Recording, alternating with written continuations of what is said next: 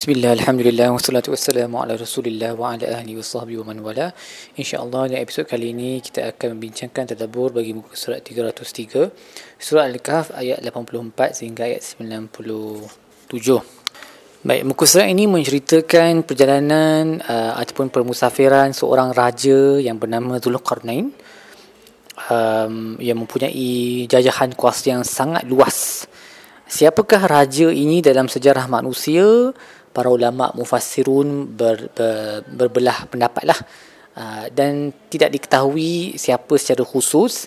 Pun begitu itu tak penting pun untuk kita tahu. Sebab sebab kalau Allah nak kita tahu secara khusus Allah akan sebut nama dia siapa. Tapi Allah tak sebut. Zulkarnain tu mungkin lebih kepada nama um, uh, title ataupun gelaran dia rather than his real name kan? Uh, Ibn Ashur berkata kisah ini um, um, menyebut bahawa yang kita tahu for sure adalah ada seorang raja yang saleh dan adil dan dia telah menerima ilham daripada Allah dan kerajaannya luas uh, seluas-luasnya uh, dan dia telah sampai ke barat dan juga timur. Tetapi kawasan-kawasan ini tidak diketahui secara khusus. Um, dan dia telah dikurniakan asbab kepada segala sesuatu. Uh, Imam Sa'adi berkata asbab Allah sebut wa atainahu min kulli syai'in sababa Allah telah memberikannya uh, sabab ataupun jalan untuk mencapai suatu tujuan tu. Apakah asbab ini pun Allah tak sebut di dalam Al-Quran? Um, maksudnya tak perlu untuk kita apa terlalu fokus kepadanya lah untuk mencari uh, dan mem, apa spending so much of time sebab kalau benda tu ada apa-apa perkara yang bermanfaat yang boleh datang daripada kita mengetahui asbabnya nescaya Allah sudah pun sebut. Jadi yang bagus adalah kita hanya berdiam diri dan tak perlu banyak sangat explore lah tentang apa yang as, apa asbab-asbab yang Allah kurniakan kepada Zulkarnain ini sehingga dia mampu untuk mendapat uh, kuasa yang begitu luas sekali Cuma Zulkarnain ni uh, kita boleh sebut dia adalah salah seorang manusia yang Allah memang bahagi uh, dua-dua nikmat uh, ukhrawi dan juga duniawi lah. Uh, sebab dia dapat kuasa yang begitu luas sekali. Harta dia pun agak banyak juga.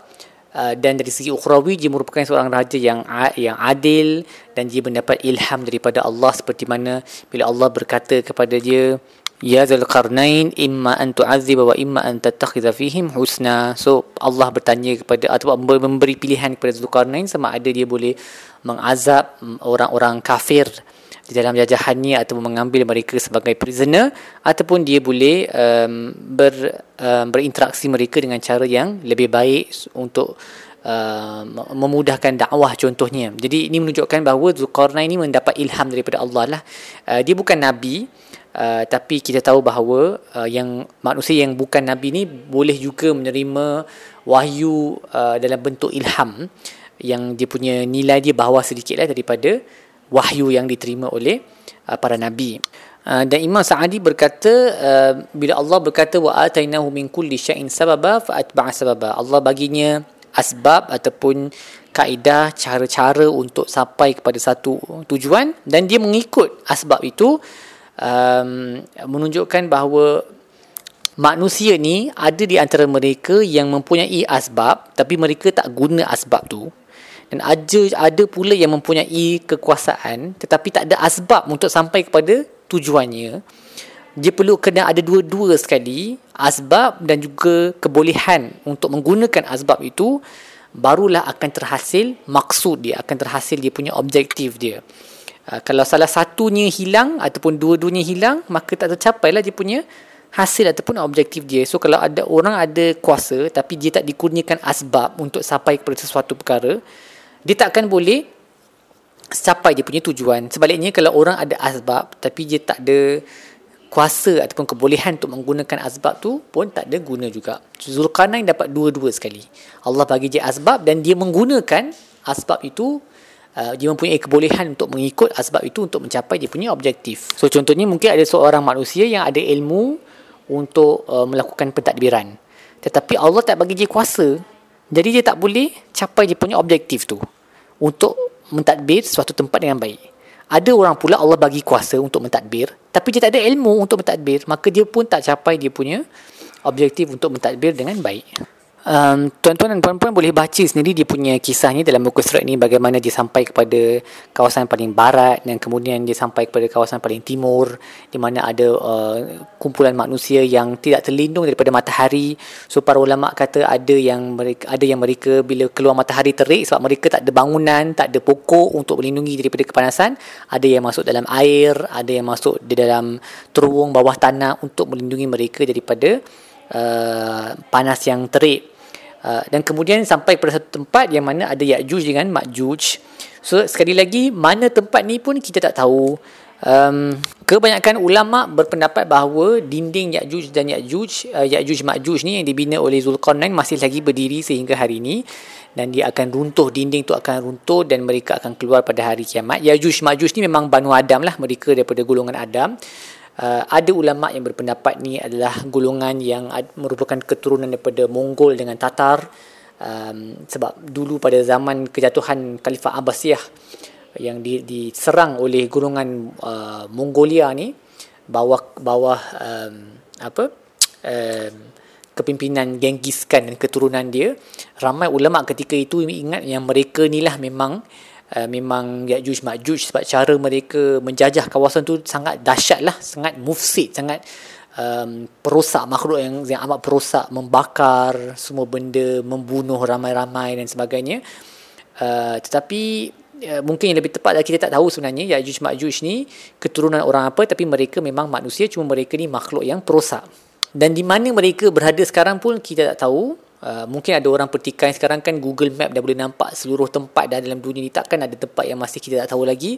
Memang ada tempat sebegitu kadang-kadang. Sebab tu kita uh, terbaca dalam berita um, ada uh, perjumpaan uh, civilization kan ancient civilization di bawah tutupan kanopi uh, hutan. Kalau daripada angkasa tak nampak sebab pokok dia terlalu tebal tak nampak ada tinggalan purba kanopi uh, apa tamadun zaman dulu ataupun mungkin uh, bawah terowong mana-mana ke kita tak tahu. Uh, pun begitu ada segelintir ulama yang berkata dinding Ya'juj Ma'juj ni sudah pun runtuh tapi mereka belum lagi keluar. Kiranya mereka telah uh, ada di mana-mana dalam dunia ni dan pada hari kiamat mereka akan keluar beramai-ramai lah together. Dan um, ulama yang berpendapat begini kalau tak silap saya nama dia Abdul Rahman Saadi uh, dia telah di, dituduh sebagai heretik lah orang yang menukar nas agama dan beliau telah berdebat sebenarnya dengan ulama-ulama lain. Dan akhirnya mereka terpaksa mengaku bahawa um, pandangan dia tentang dinding uh, yang Zulkarnain bina uh, bagi mereka bagi Ya'juj Ma'juj ni dinding tu sudah tak ada benda tu tidak bercanggah dengan nas Al-Quran uh, sebab dia tak bukan dia kata dinding tu tak pernah wujud. Sebab Allah berkata dalam uh, surah ni pada buku surat seterusnya dinding tu akan kekal selagi mana Allah nak dinding tu kekal dan kemudian mereka akan keluar. So dia tak dia dia bukan dia bukan kena berlaku serta merta yang bila mereka keluar tu tak bererti immediately after the wall jatuh dia boleh jadi dinding tu sudah pun jatuh dan mereka sudah pun keluar dan berada di kalangan masyarakat dan akan sama-sama keluar pada uh, uh, akhir zaman sebelum kiamat. Pun begitu ini adalah uh, pandangan yang sangat terpencil. Uh, majoriti ulama berkata dinding dinding Ya'juj Ma'juj ni masih lagi berdiri di mana kita tak tahu tapi mereka sentiasa cuba untuk keluarlah daripada tempat tersebut. Dan daripada um, kisah Dulkarnain bertemu dengan kaum yang ya, yang memohon perlindungan daripadanya daripada Ya'juj Ma'juj ni ada beberapa faedah lah yang kita boleh dapat. Yang pertama, Zulkarnain ini seorang raja yang sangat prihatin terhadap masyarakat dia uh, dan dia tak ambil duit rakyat. Dia japak kuasa tu bukan tujuan dia untuk mengambil duit masyarakat ataupun songlap duit macam kebanyakan pemimpin dalam dunia hari ini yang korup. Tapi tujuan dia adalah untuk melakukan islah. Sebab tu bila uh, penduduk di kawasan itu kata kami akan membayar kamu fahal naj'alu laka kharjan ala an taj'ala bainana wa bainahum sadda.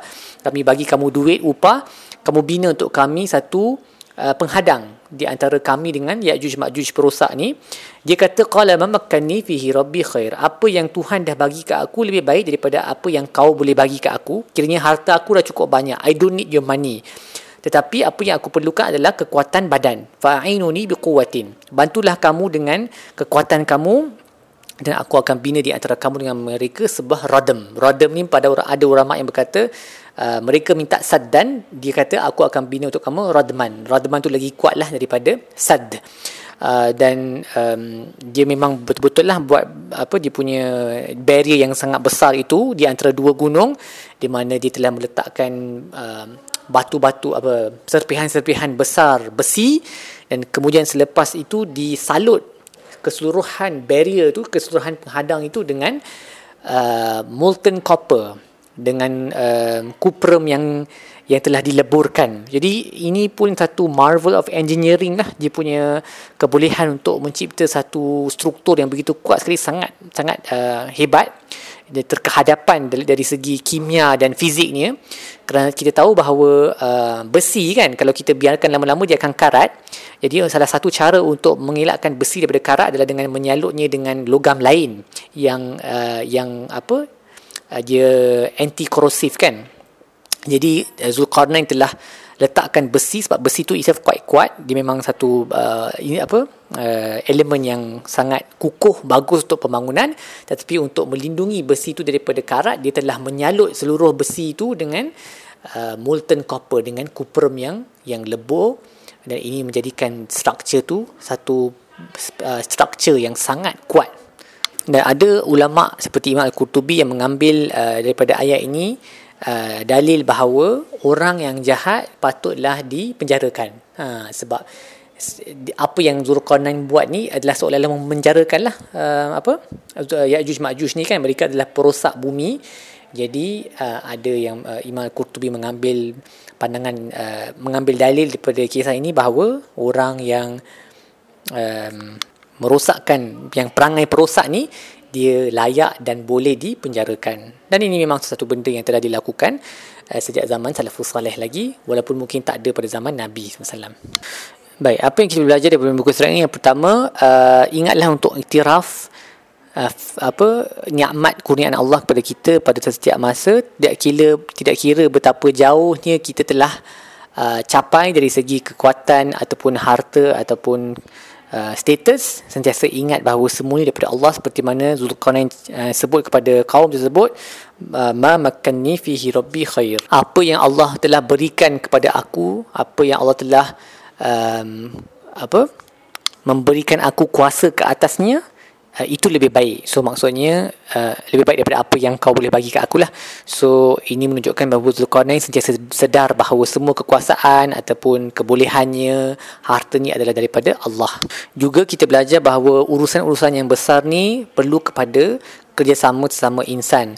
Ada yang menyumbang idea, ada yang menyumbang harta dan ada yang menyumbang kekuatan seperti mana yang mereka telah buat uh, ketika hendak membina uh, Rodem di antara Ya'juj Ma'juj dengan penduduk kawasan tersebut. Sama-sama uh, Zulkarnain sumbang dia punya wang, dia mohon bantuan uh, kekuatan badan dan mereka sama-sama telah membina uh, tembok tersebut. Dan juga kita belajar bahawa sebagai leader, sebagai pemimpin, kita sepatutnya memikirkan maslahat masyarakat dan bukan memikirkan maslahat poket kita sendiri. Uh, kita bantu mereka sedaya, sedaya upaya yang kita boleh Uh, dan kalau kita memang sudah cukup tak perlu pun ambil daripada mereka uh, apa-apa harta ataupun upah. Dan kalau perlu ambil dia kena dilakukan dengan cara yang telus lah maksudnya secara terbuka bukan secara senyap. Dan uh, selepas bermesyuarat dengan um, orang lain apa kiranya mendapatkan pandangan orang lain juga dalam hal itu dan ini yang telah disebut oleh Dr. Wabah Zuhairi dalam kitabnya Baik, setakat itu saya tadabbur kita bagi buku surat ini. InsyaAllah kita akan sambung dalam episod-episod yang lain. Sallallahu ala sayyidina Muhammad wa ala alihi wa sahbihi wa sallam. Walhamdulillahi rabbil alamin.